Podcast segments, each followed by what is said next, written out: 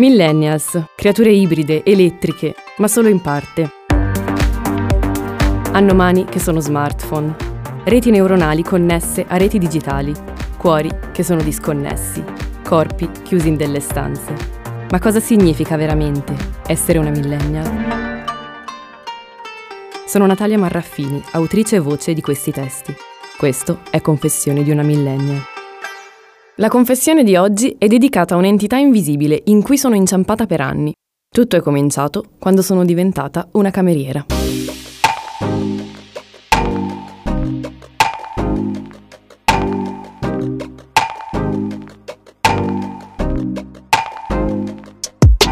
Ho iniziato a fare la cameriera sul finire delle scuole superiori e quando ho smesso, molti anni dopo, ho capito che cameriera ci sono nata e ci resterò per tutta la vita.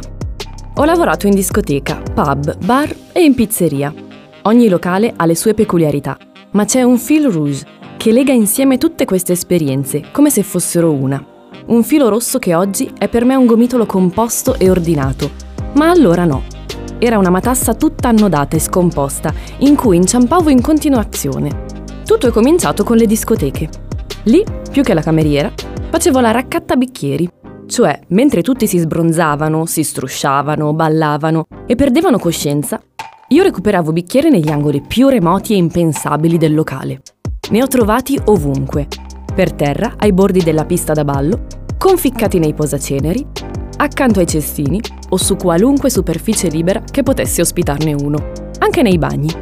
La gente perde pudore in discoteca e i bicchieri diventano vittime di questa totale assenza di consapevolezza. Un vero sballo. Fu un tipo moro, latino, dallo sguardo passionale a parlarmi di quel filo rosso per la prima volta.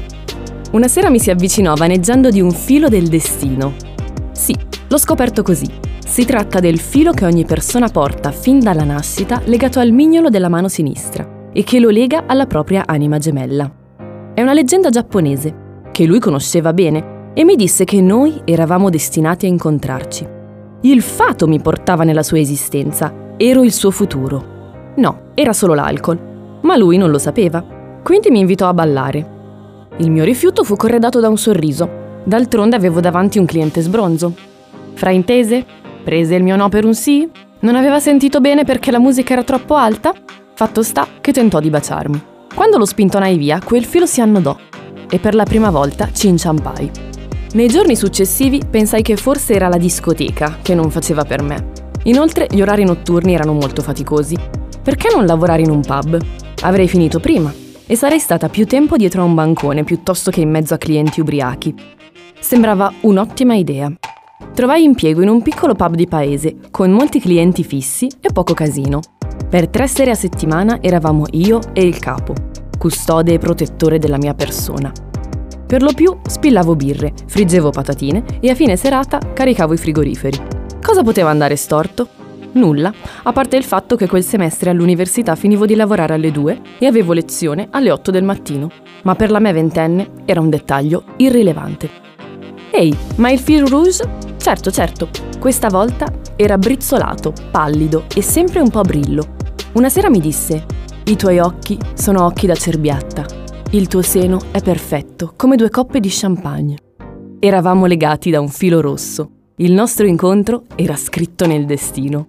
Fin dalla nascita la vita aveva prestabilito che ci saremmo incontrati e che il nostro amore ci avrebbe cambiato la vita. Era un vero peccato che fossi fidanzata. Fidanzata, ma davvero? Certo, fidanzata, ma veramente? Sì. No, ma fidanzata realmente? Certo. Però non avevo l'anello.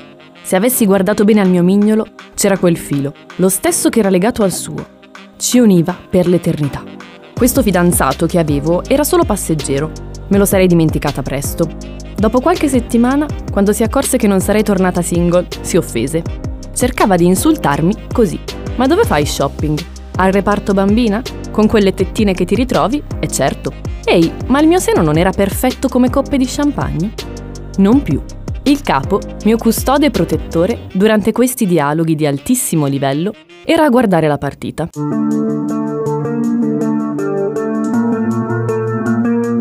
Una sera, ormai in chiusura, rimanemmo nel locale solo noi tre. Avevamo smesso di dargli da bere già da un po', perché stava esagerando. Si fecero le due e ormai potevo staccare. Però non avevo parcheggiato vicino al pub quella sera e sentivo quel filo rosso così tanto stretto al dito che quasi non ci passava il sangue. Quasi me lo staccava quel dito. Il capo non si accorse di nulla e quel filo mi arrivò in gola. Si annodò lì, rendendomi incapace di dire una cosa semplice. Temevo che quel tipo mi seguisse una volta uscita dalla porta. E poi non sapevo, non osavo dirmi cosa temessi. Non sapevo nemmeno pensarlo. Forse non era niente, mi stavo immaginando tutto. Dopo più di mezz'ora presi coraggio e andai. Nella testa mi rimbombava la sua voce, che elogiava i miei occhi da cerbiatto, il mio seno a coppe di champagne, e poi lo sentivo disprezzare la mia maglietta comprata al reparto bambina. Come immaginavo, uscì dietro di me. Alla prima svolta però cambiò strada, ma fu solo quando misi in moto e partii che quel nodo si allentò. Tornai a sentire l'aria entrare nei polmoni e il dito di nuovo attaccato al resto della mano. Finire così tardi la sera era insostenibile. Un semestre poteva bastarmi. Forse lavorare in pizzeria poteva fare al caso mio. Trovai un posto in un locale che faceva parte di una catena. Staccavo al massimo alle 23 e portavo ai tavoli solo da bere o il dolce. Non dovevo neanche scottarmi le mani con i piatti bollenti.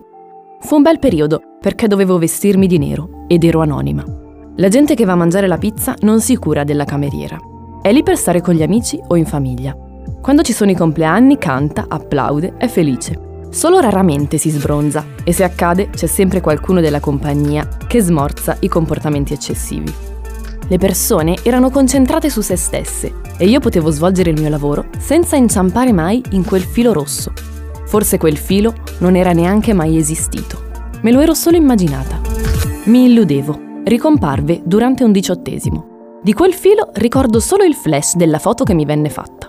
Stavo consegnando alcuni piatti sporchi al lavapiatti e alle mie spalle c'era una tavolata di neo maggiorenni. Il flash illuminò tutta la parete e anche la mia schiena. Fu allora che scoprii che il mio culo è un'opera d'arte, che i clienti non li puoi mandare a fanculo, che sono solo ragazzi. E io nulla, imbrigliata in un filo rosso ormai pieno di nodi che non riuscivo a districare. Continuavo a inciamparci dentro.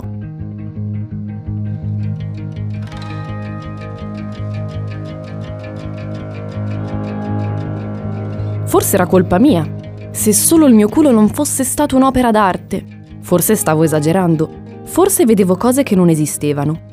Mi venne un'idea geniale. La soluzione era lavorare di giorno. Basta gente sbronza, basta gente che festeggia, basta tornare tardi a casa la sera. Che poi il giorno dopo avevo lezione. Finii in un centro commerciale tutti i weekend a fare i cappuccini con tanta schiuma, belli caldi, o i caffè macchiati freddi con latte a parte e zucchero di canna. No scusi, avevo detto bello caldo macchiato freddo. E il dolcificante? Ah ecco, non era zucchero di canna? Frenesia tanta, contatto umano poco. E per un po' fu un idillio. Niente sbronzi. I clienti abituali erano pochi e per lo più servivo passanti pieni di buste per lo shopping. Imparai a sorridere sempre, scoprì che un sorriso smorza ogni malumore e che la gentilezza sconfigge qualsiasi gesto stizzito. Le persone più scorbutiche rimanevano spiazzate dalla mia allegria e, alla fine, mi rispondevano con garbo. Ehi, ma il fil rouge? Smilzo, slanciato, occhi azzurri. Notò la minuscola scritta in un angolo della mia maglietta Angel and Devil e mi chiese: Sei un angelo o un diavolo? Una domanda ingenua e priva di secondi fini sorrisi e andai a preparargli la spremuta. E dai, non te la sarai presa, sei un angelo, è ovvio. Un nodo stretto ai nostri mignoli portava quel filo ad accorciarsi. Eravamo destinati a essere l'uno dell'altra. Era un peccato che io fossi fidanzata. Fidanzata, ma davvero? Certo, fidanzata, ma veramente? Sì, e l'anello? Non si usa più. Ma io ero lo stesso il suo angelo un angelo dalle ali imbrigliate in un filo rosso che non riuscivo a vedere. Un filo tutto annodato che non ero capace di sciogliere. Ero una cameriera. Ero lì per servire da bere e sorridere. E lui era uno dei pochi clienti abituali. Il mio sorriso si smorzò e gradualmente scoprii di essere lenta. La mia mente produce pensieri in millesimi di secondo che dilatano il tempo, lo infrangono e lo riavvolgono. Fisso gli istanti e ho le visioni. Vedo cose dove non ci sono, dove non accade niente. E allo stesso tempo sono cieca. Percepisco grovigli in cui inciampo solo io. Il mio corpo, però, è lento a reagire. È pigro. In quel bar mi chiamarono sempre meno fino a non chiamarmi più. Presero un'altra perché io ero troppo lenta. Tempo dopo vidi al bancone una ragazza mora, riccia, con un fiore rosso tra i capelli e un sorriso da fare invidia a chiunque. Io ormai desideravo un lavoro in cui non fosse necessario sorridere, né servire da bere. Non ne avevo più voglia. Mi era rimasto in mano un gomitolo ingombrante e pieno di nodi. Solo dopo gli studi e molti altri lavori ho iniziato a capire. Resterò per sempre cameriera dentro di me. Forse, in realtà, lo sono sempre stata connessa ai destini di uomini a cui dovevo solo servire da bere, connessa alla storia di tutte le donne destinate solo a servire da bere al proprio uomo. Un giorno ho deciso di riordinare quel filo che si è rivelato impossibile da tagliare. Ora ha una forma, anche se mi si stringe ancora in gola, tutte le volte in cui sono costretta a dire che sono fidanzata e non è vero. Tutte le volte in cui un pischello mi grida buona dal finestrino. O quando un uomo da un cantiere mi lancia un fischio. Oppure in metro quando un fantasma mi sfiora per sbaglio il culo.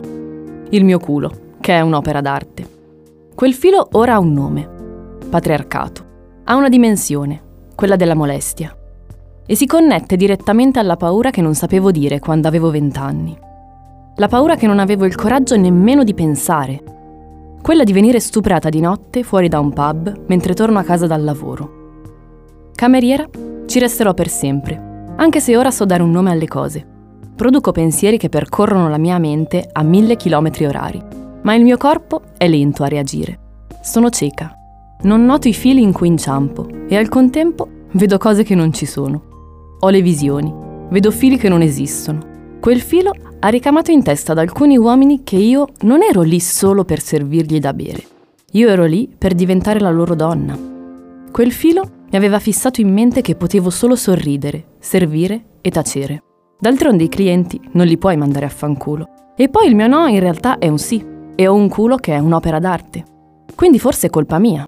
Forse è solo che ero già una cameriera, quando da bambina tutta la famiglia si aspettava che fossi io, la nipotina femmina, a preparare il caffè per il nonno, e non potevo dire di no. Alla fine ho capito di essere inciampata in grovigli che in realtà non incontro solo io. Forse agli occhi di alcuni sarò per sempre una cameriera, come tutte le donne che sono state destinate a servire il proprio uomo fin dalla nascita.